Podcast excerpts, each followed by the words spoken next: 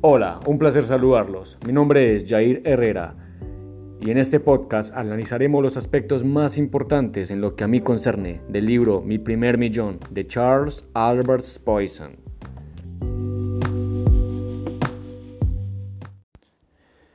Comenzaremos por una lección de vida que nos deja el sabio por excelencia Sócrates. Dice que las personas son perfectibles, pueden mejorarse, del mismo modo su capacidad de enriquecerse. El talento de toda persona para enriquecerse puede desarrollarse en cualquier momento de su vida.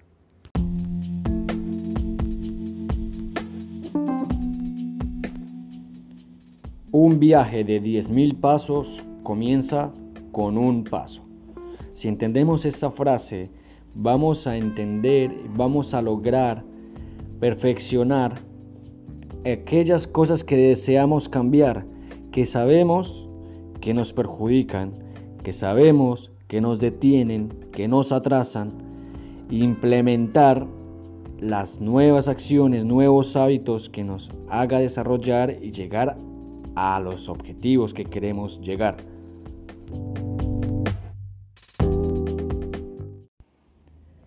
Hay que tener decisión, no solo basta con pensarlo, no solo basta con desearlo. Todo el mundo le gustaría hacerlo, no todos están dispuestos a hacer los sacrificios necesarios para conseguirlo. Tienes el derecho de hacerlo. En el fondo, veremos que es incluso un deber. ¿Por dónde comenzar? La primera condición es creer que uno puede enriquecerse. Esto podrá parecerle algo lógico, pero deténgase a pensar un instante. La educación, la sociedad y nuestro propio condicionamiento intelectual, nuestro pensamiento y por lo general y por desgracia, más tenido de negativismo que de optimismo. Nos inclinan a caer de la riqueza y la buena vida no pasa un día sin que uno oiga repetir a alguien que no hay que soñar sino ser realista. Reflexione en este concepto que tal como se lo advertimos en la introducción, a primera vista puede parecerle banal. Quizás le asombren los resultados de la breve introspección a la cual sugerimos entregarse. No tenga miedo de profundizar. En cada ser existen regiones de sombras y dudas.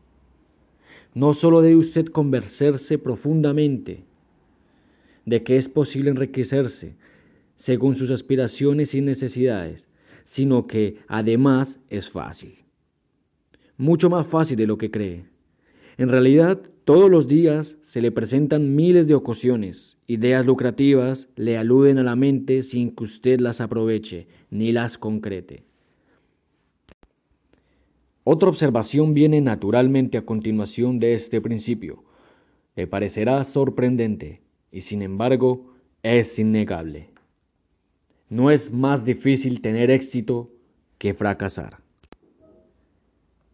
En la vida hay mucha gente, si no es que es la gran mayoría, para la cual el fracaso se ha convertido en una especie de hábito.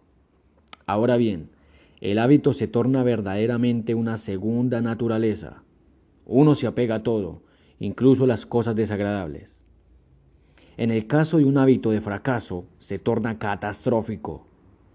Hay que comprender que en el fondo no es más difícil tener éxito. Es simplemente una programación diferente. El subconsciente no encuentra obstáculos para esto. Para él, el trabajo y el esfuerzo son los mismos. ¿Por qué es necesario creer en su proyecto? Simplemente porque si usted no cree, es poco probable que pueda convencer a otros de que crean en él. Además, raramente el éxito se nos ofrece en una bandeja de plata y los obstáculos que superar, las dificultades inevitables, los esfuerzos sostenidos necesitan una buena dosis de fe para llevar al éxito.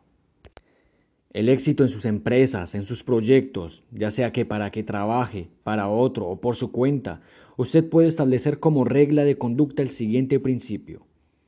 Si usted no cree de veras, integralmente, no se comprometa.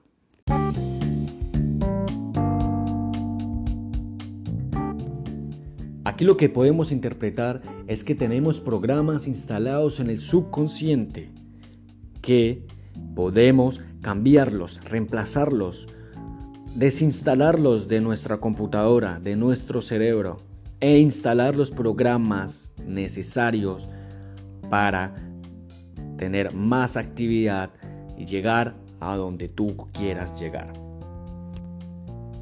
Hay que saber qué programa le instalamos a nuestro subconsciente, porque todo aquello que metemos a nuestro subconsciente repercutirá en las acciones y en sí en nuestro futuro.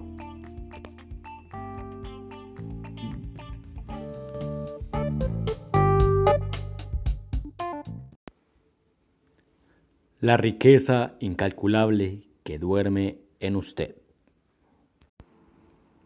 Todo es una cuestión de actitud.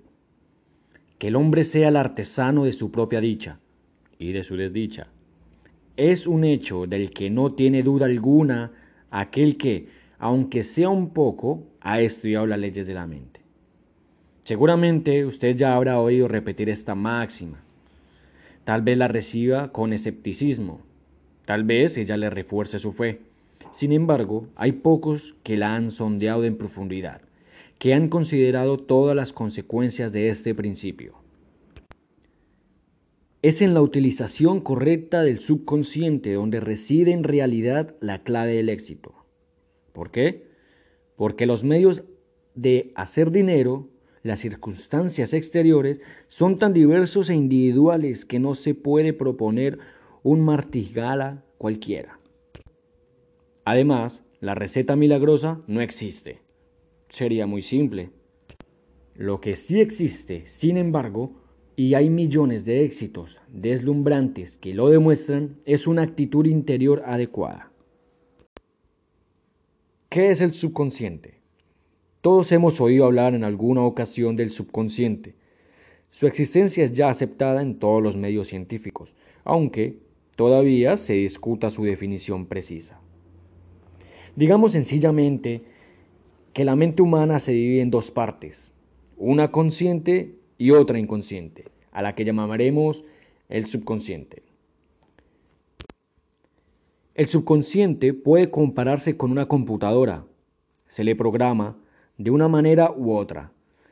Y él ejecuta ciegamente, infaliblemente, el programa que se le ha dado. Todo individuo está programado, lo sepa o no. Y la mayoría de los individuos están programados negativamente. Ahora bien, el poder del subconsciente es prodigioso. Es por esta razón que un individuo programado negativamente no llegará jamás al éxito. Por desgracia, le resultará imposible. ¿Cómo se establece un programa en el subconsciente? Mientras un individuo no está al tanto de las leyes de la mente del subconsciente, su programación sigue siendo una realidad inconsciente. Además, eso es lo que sucede con la mayoría de los individuos. Y por una razón muy simple, es que los programas se establecen muy tempranos en el sujeto, durante la infancia, a una edad en que su sentido crítico es aún muy poco desarrollado y acepta con facilidad y naturalidad todas las sugerencias provenientes del exterior. Estas sugerencias, que es la base del programa, vienen al principio de los padres o educadores. Una sola palabra puede así estropear la vida de un individuo o alzarle un obstáculo que no logrará superar durante muchos años. Esa palabra puede haberse escapado al azar, haber sido pronunciada sin mala voluntad, y sin embargo, ¿qué efectos desastrosos produce? Ejemplos nos cuesta elegir, de tantos que hay. Una madre pesimista y destrozada por una inexistencia miserable dirá a su hijo a quien juzga demasiado, nunca te harás rico, nunca llegarás a nada en la vida, serás un fracasado como tu padre. Esta frase queda profundamente grabada en el subconsciente del niño. Constituirá una suerte de programa. Todos los esfuerzos del subconsciente, cuyo poder es casi ilimitado, se conjugarán para cumplir este programa, para que el individuo se convierta en un fracasado, para que nunca deje de ser pobre. Lo más dramático de esta historia es que el sujeto podrá pasarse la vida entera sin darse cuenta de que es víctima de una programación deplorable. ¿Cómo unas palabras pueden cambiar su vida? Tal vez usted se muestre escéptico ante el poder de una frase en apariencia anódina. Es que las palabras tienen un poder asombroso la vida de cada individuo abundan ejemplos que ilustran este principio. Una declaración de amor, una mala noticia, felicitaciones, son tantas palabras que transforman nuestro ser interior tanto en un sentido cuanto en el otro. Y lo más increíble es que esas palabras, que en realidad son sugestiones, como ya lo veremos más adelante, ni siquiera necesitan ser ciertas para ejercer un fuerte impacto en alguien, mientras la mente consciente las acepte.